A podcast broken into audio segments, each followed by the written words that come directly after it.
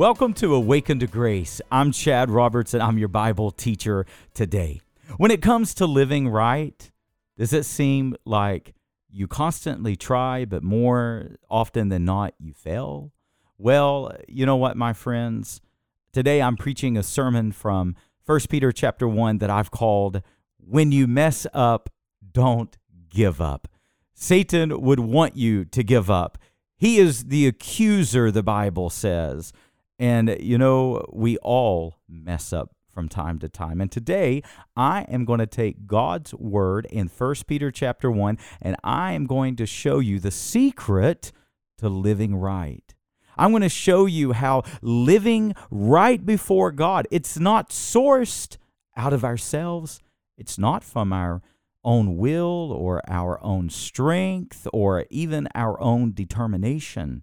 No, my friends, it is sourced from God Himself. And we're going to see today how when we become born again, we take on God's nature, and now Scripture calls us as obedient children. And because of this, friends, you and I can live lives that are pleasing to the Lord Jesus Christ. I'm going to show you how today in this sermon. If you enjoy what you hear today, I want to invite you to connect more so with me. You can do that by visiting my website, awakenedtograce.com. You can read my bio, you can read the story of how I went blind at the age of 38.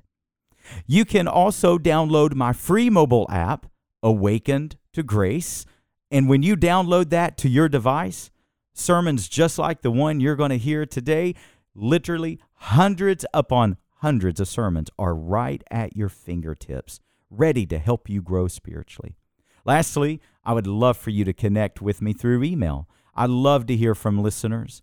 And uh, when you take a moment to tell me who you are, where you're listening from, oh, I can't tell you how much it makes my day. I hear from listeners from everywhere, and it thrills me when I do. Send me an email today. Tell me how I can pray for you. Tell me where you're listening from. Email me at Pastor Chad Roberts at gmail.com. Pastor Chad Roberts at gmail.com. Well, let's go to 1 Peter 1 and let's grow together on this edition of Awakened to Grace.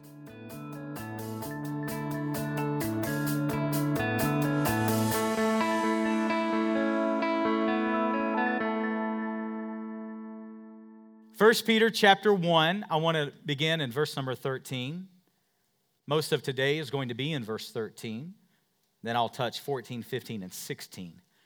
But primarily today, I want to speak on verse 13. I want to call today, when you mess up, don't give up.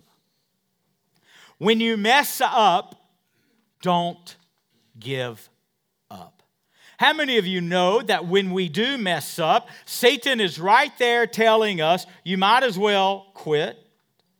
You might as well stop pretending. You're never going to be what in your mind you think you'll be. You're never going to be that perfect Christian. You're never going to live up to those standards. You're never going to, you know, you look around, you see everybody else. You're never going to be them.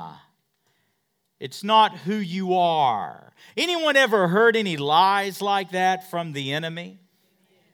And what happens is the moment, the very moment that we mess up, Satan is right there to capitalize on it.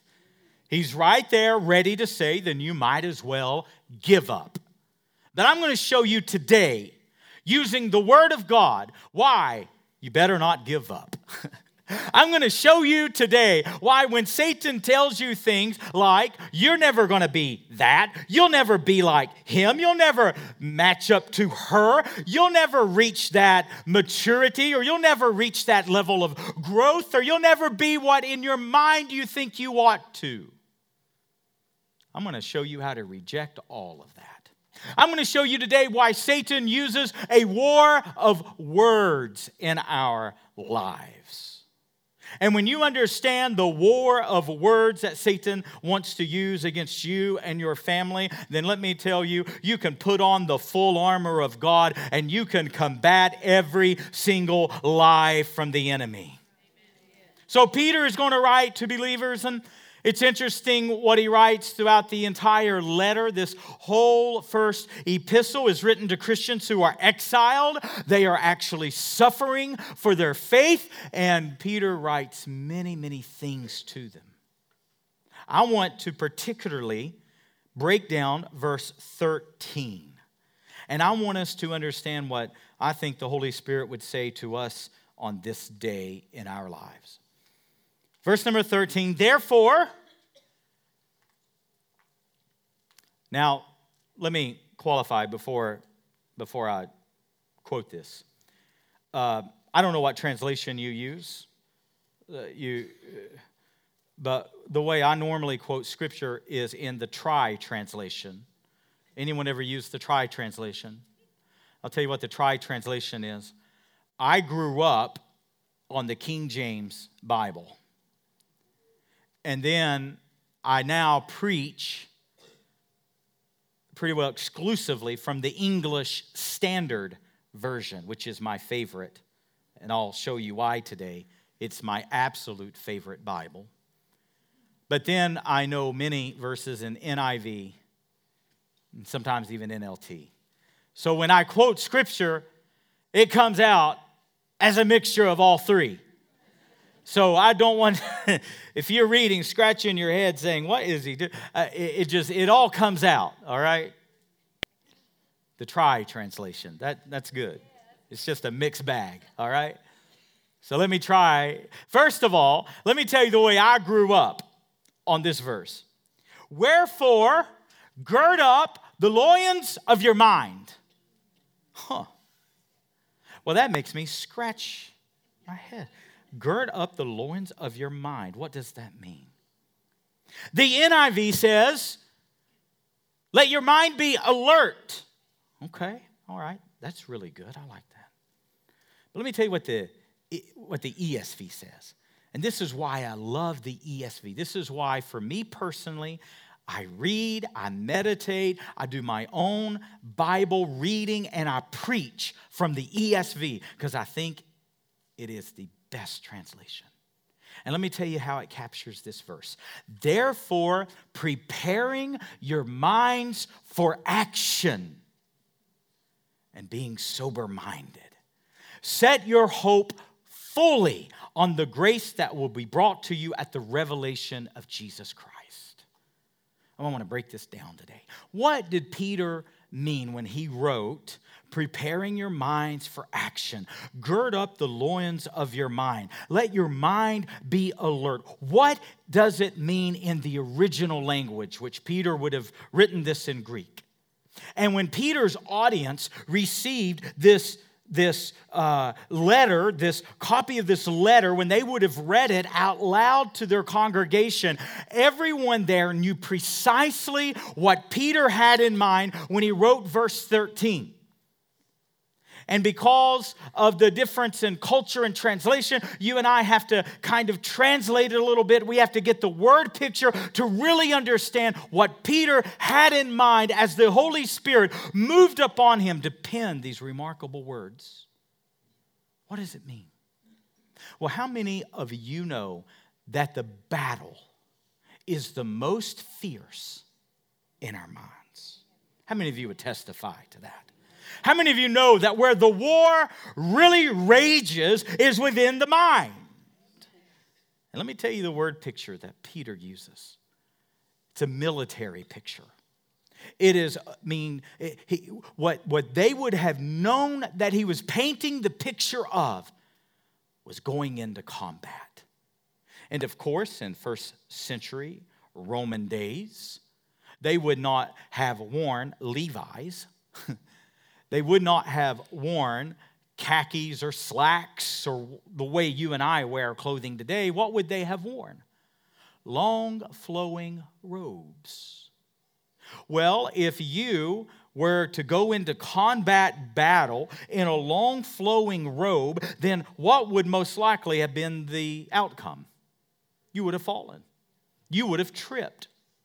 So, do you know what Peter has in mind? He has in mind that what they would do is because they had that thick leather belt of truth that was the central piece of all of their armor, you would take that long flowing robe and you would tuck it in to the belt of truth.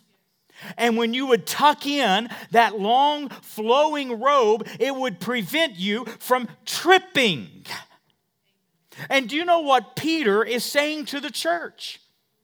He's saying you better tuck in whatever loose ends you have in your mind.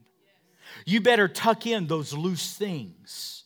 You better have your mind sharp. You better have your mind alert, as the NIV says. As the King James says, you better gird up.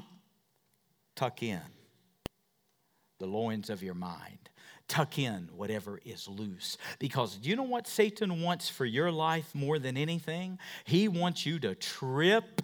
He wants you to stumble. He wants you to fall. He wants you to lose your testimony. He wants you to lose your joy. He wants you to lose your steadfastness. He wants you to lose your resolve. And what is it that so often trips us? How we think. Now, say amen if you're with me right now. We're going to break this down. Number one, uh, let me just tell you how I used to study the Bible when I had eyesight.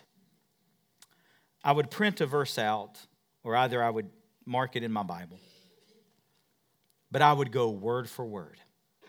So the way I would do it is I would underline or I would circle the word therefore therefore. Anytime you see the word therefore in the scriptures, that means a transition is taking place. That means that the verses above it are critical. And they are so important to whatever the argument is that the writer is now going to write. You have to go back and you have to understand what's been said to understand what is now coming. It's a transition. So, what I would do is I would circle the word therefore, and then I would go up and I would begin to look for how he's building his argument. So, if I am to prepare my mind for action, then my question is why? What has just been said that is so critical that it causes me to change a behavior in my life? So then what I would do is I would go up and I would find things like, okay, the Lord has caused me to be born again. I'm born again to a living hope, verse 3. I am kept by the power of God through faith. Verse 5. I have an inheritance that's in, uh, indestructible, undefiled, reserved in heaven. It's never fading away. Oh, but here,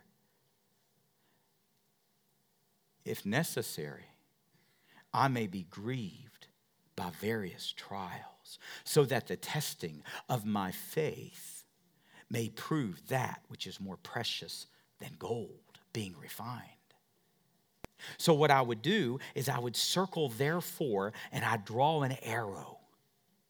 Why do I need to prepare my mind for action? Because I may be grieved by various trials. My faith may very well be tested. God has purpose in my pain. God has purpose in my trials. God has purpose in what I suffer in this life. Anybody with me right now? So, what I want to do is, I want to link the scriptures. I don't want to cherry pick one verse. No, scripture is line upon line, precept upon precept. And when you study the Bible slowly and when you go in order, it's like a puzzle piece all fitting together. Am I making sense to anyone? Therefore, there's my transition. So, because I'm going to go through trials, because my faith is going to be tested, because the Lord is near me and with me, because I'm going to be on a battlefield, okay. Now, what's the instruction? Then prepare your minds for action. Next, I want you to circle that word preparing. Now, isn't that interesting? Do you know why I love that word preparing? I think sometimes we think that spiritual growth is simply automatic, and it's not. You know, when you're a baby and you grow, when you're a young child and you grow, growth is automatic. My little boys right now, I keep pushing their heads down, saying, Stop growing. And it tickles them. They'll wake up and I'll go, Oh, you grew last night. I can tell. growth is automatic. But how many of you know after you finish school and you become an adult and teachers aren't pushing you, parents aren't pushing you? How many of you know you don't just grow anymore, do you? Unless we grow this way. Sometimes that happens. But we're done growing. Unless we make it priority, unless we are intentional about growing. The same is true spiritually. Do you know that you should never stop growing spiritually? Did you know that? I don't care how many decades you've been saved. I don't care. I, listen, no matter what your past, your background, you should never stop growing. Because do you know what the goal is? Ephesians chapter 4 says we are to grow to the full measure of the stature of Jesus Christ. That's a lifetime of growth right there. You should never stop growing. So if you are going to grow intentionally, that's why I like this word, preparing. I have to prepare for growth. I have to prepare to, to, to uh, listen, I, I don't want to just chase the wind spiritually. No, what do I want to do? I want to systematically grow in my faith. There may be areas right now that the Lord wants to grow you in, and the Lord will show you that. Some people could grow in kindness. Some people could grow in faith. Some people could grow in patience. Some people could grow in joy. Some people could grow in peace. You, do, do you understand what I'm saying? You should never stop growing. And if we're going to grow the way we ought to, then we have to prepare our minds. Preparing. What an all important word. Then, of course, the central theme of this verse is our mind, the way that you and I think. And you know why? Again, I love this word prepare. Do you know that you do not just automatically think right thoughts? Did you know that? And see, some of you, precious people, some of you don't feel like you're spiritual because you don't always think spiritual thoughts. And you don't feel like you're a person of faith because you don't feel like you measure up. But let me, let me tell you something you don't automatically do it. You have to grow into it. You have to be intentional about it. See, that's why Paul wrote in Philippians chapter 4 if there is anything that's honorable, if there's anything that is worthy of praise, if anything is of excellence, if anything is pure, if anything is lovely, and he has this big list, and then he, he, he, he ends it by saying this think on these things. That's a command in Scripture. What does Scripture say? Taking every thought captive to the obedience of Jesus. Let the mind of Christ be in you, being transformed by the renewing of your mind. You don't just automatically think godly. You have to prepare your mind to think godly. You have to be intentional about what you think. And when sinful thoughts come, and tempting thoughts come, and selfish thoughts come, and negative th- oh, am I preaching to anybody today? When negative thoughts come and, and lies from there, no, you have to take that captive to the obedience of Jesus. And what are you doing when you do that? You're preparing your minds for action. You're on the battlefield, and Satan tries to shoot these fiery arrows at your mind. And he tries to tell you you're not good enough, and he tries to tell you you don't measure up, and he tries to tell you that you'll never be a spiritual person. No, you take it captive to the obedience of Jesus, and that's where you go, No, who I am is who God says I am. And listen, you and I have to be careful that we don't settle and go, well, my mama was negative, and that's why I'm negative. My dad was critical. That's why I'm so critical. No, my friends, you're a new creation in Christ. You're not your mama. You're not your daddy. You're a new creation in Christ. Amen?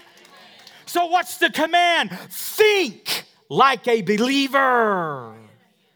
You're not an old sinner. You're now a saint. Why? Because of the righteousness of God. You can think different today. You don't have to be bound in negativity. You don't have to be that sharp, critical person that you used to be. No, Christ can set you free from those things. But what do you have to do? You got to put the work in. You got to prepare your mind for the battle. And oh, I like this word action. Isn't that a good word? Isn't that a good word?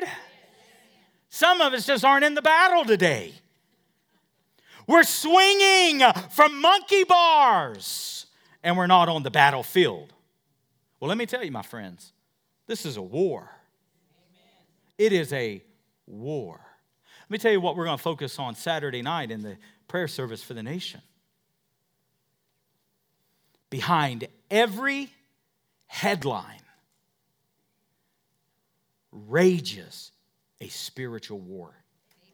Behind every headline. So you and I cannot get entangled in all of these quarrels and arguments. Amen.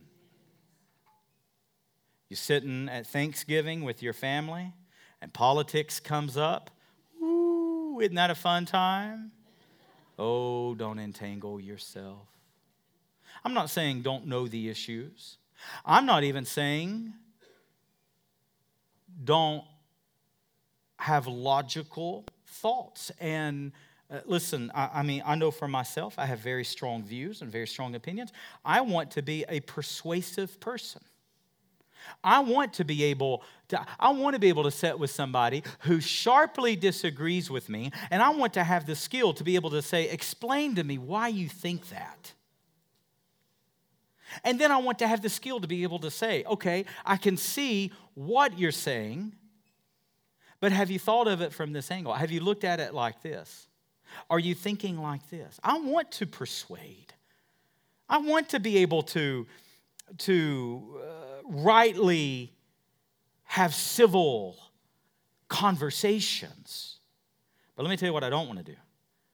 I don't want to get sidetracked, quarrel, and argue, and get all entangled in all of this, what is behind the headlines, this spiritual war. Can we say amen today? Preparing our minds for the battle preparing for action.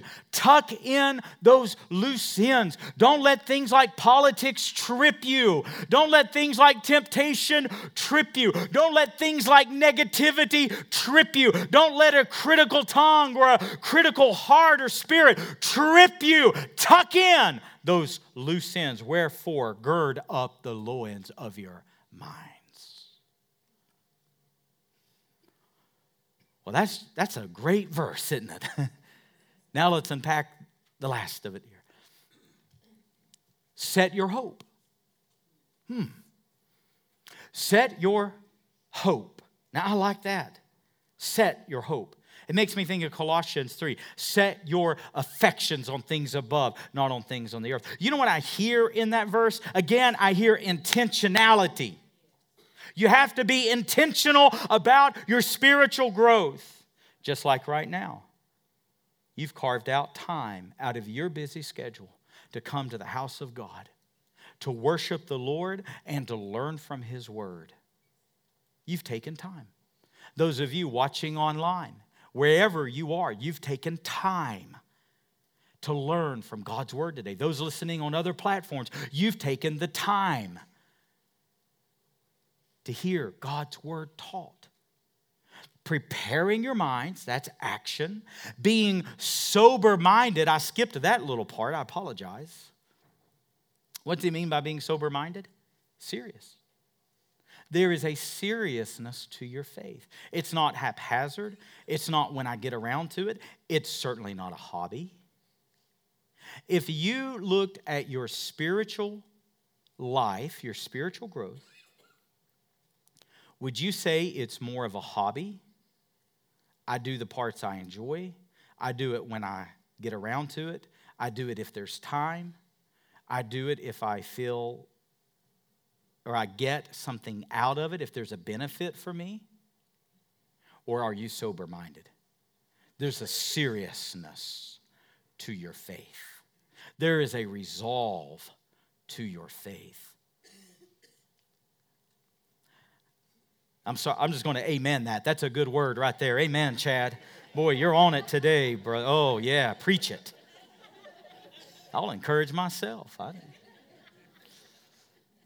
Sober minded, set your hope. Now, again, look at the pattern of intentionality. I'm going to prepare my mind, I'm sober minded, I'm seriousness in my faith, and now I'm going to set my hope. It's not wishy washy.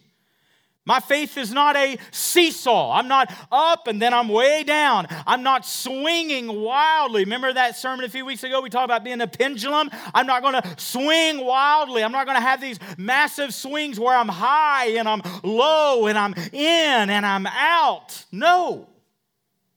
I'm sober minded. I've set my hope, my resolve is firm. And do you remember? I always teach this. Do you remember what the word hope means in the Bible? It's not our English hope, as in cross my fingers.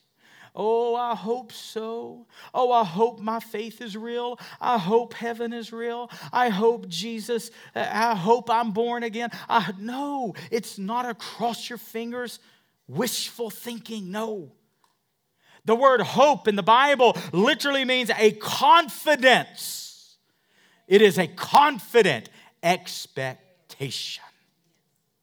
And Peter writes to these Christians who their world is flipped upside down. They've left their homes, they've left their families, they've left their jobs and their careers, and now they're living in exile and they're refugees, and their world is flipped upside down. And Peter says, Set your confidence Set your hope, set your expectations on the coming of Jesus.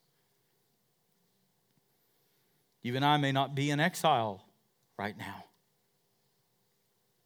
but your world may be flipped upside down. Your marriage may be upside down. Your health may be upside down. Your finances may be upside down. Your family may be in great turmoil today. Let me give you this word set your confidence in Jesus. Not in yourself, not in a preacher, not in the church, not in your employment. Set your hope in Jesus. Amen. Can you see, oh, my precious friends, can you see how this brings stability to our lives?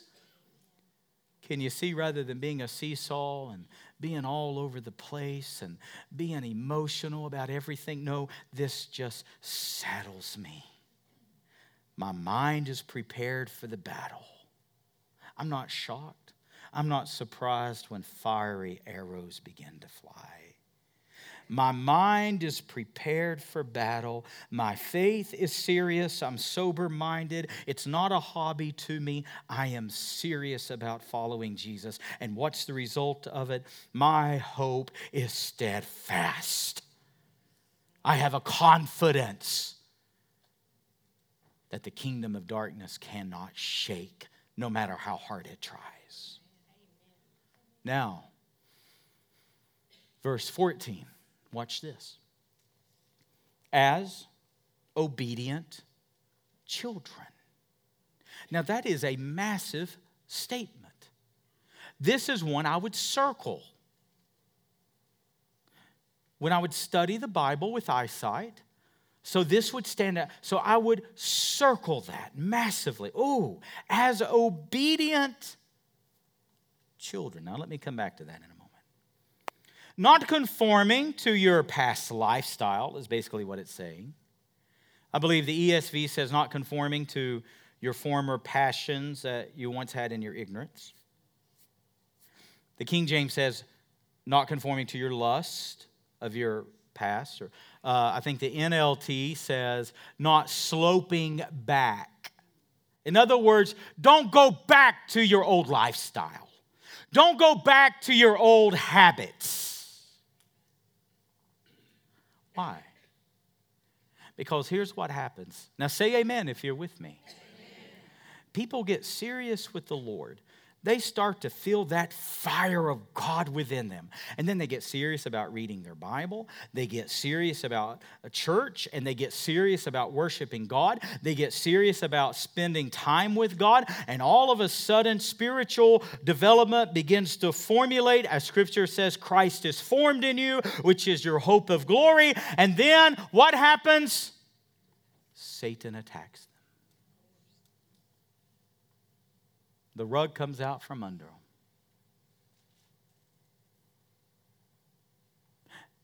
And all of a sudden, following Jesus gets really hard. Being serious, being sober minded becomes really tough.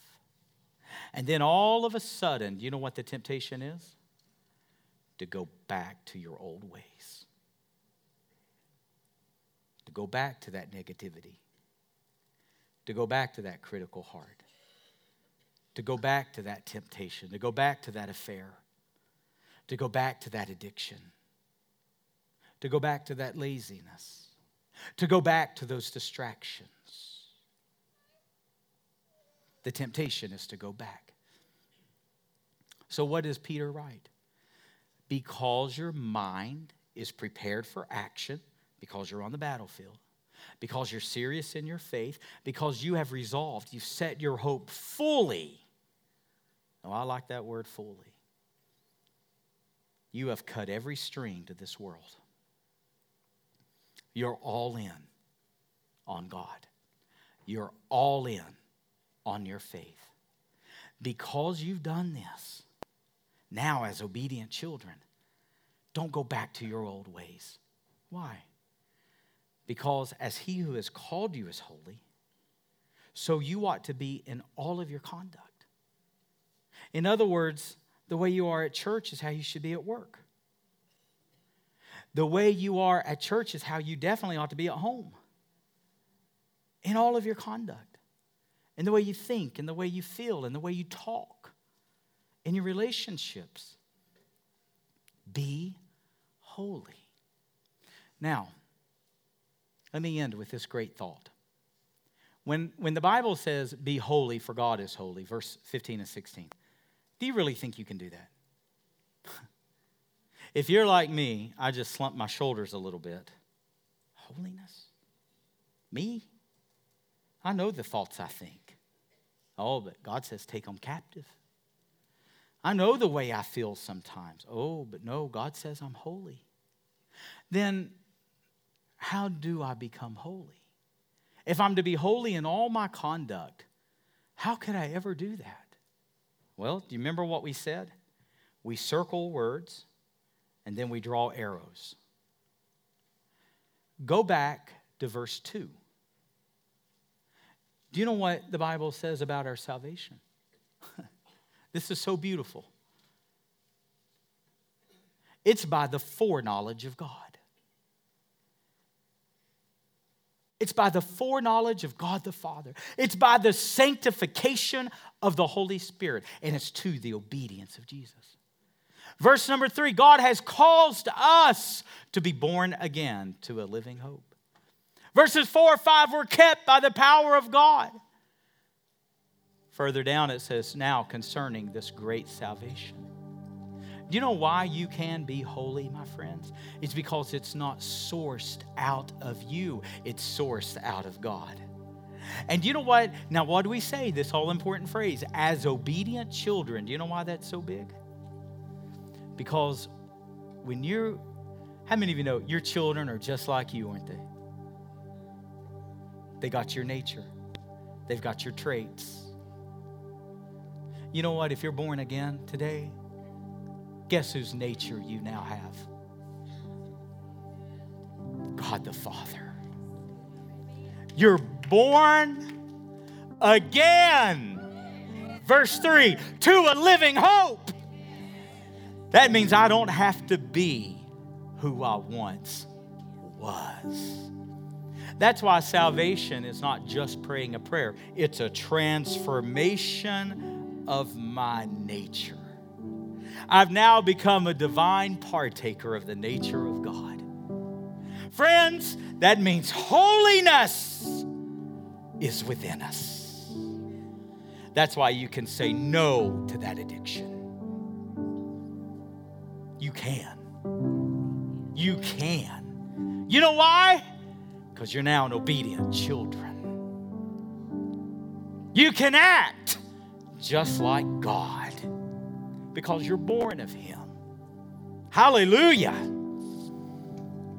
Now, can you see how it all just fits? Therefore, based on everything that was just said, I'm preparing my mind for the battle. Why? Because the battle is either won or lost in the mind. Do you realize? Let me just say this and then I'm done. You realize when Goliath faced Israel for 40 days, the Bible says he railed against God and Israel. You know what that battle was? It was a war of words. Not a spear was thrown, not a javelin was thrown, not a sword was thrust.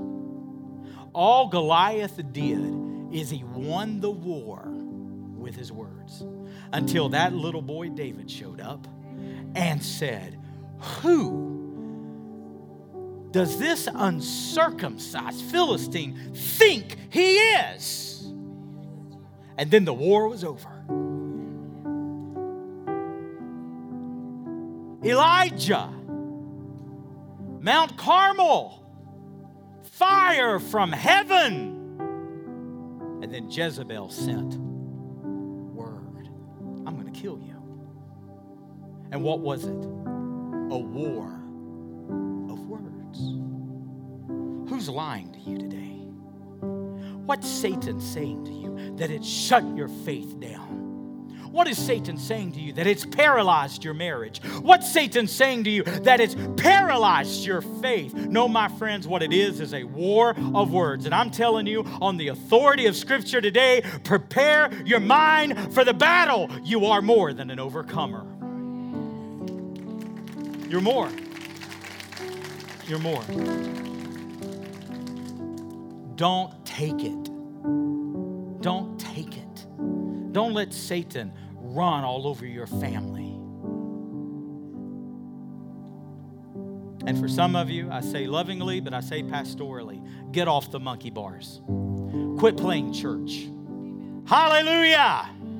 Quit playing church. Get off the merry-go-round. Quit going down the slides. And put on the armor of God and engage in this battle with us. Amen. preparing our minds for action. Why?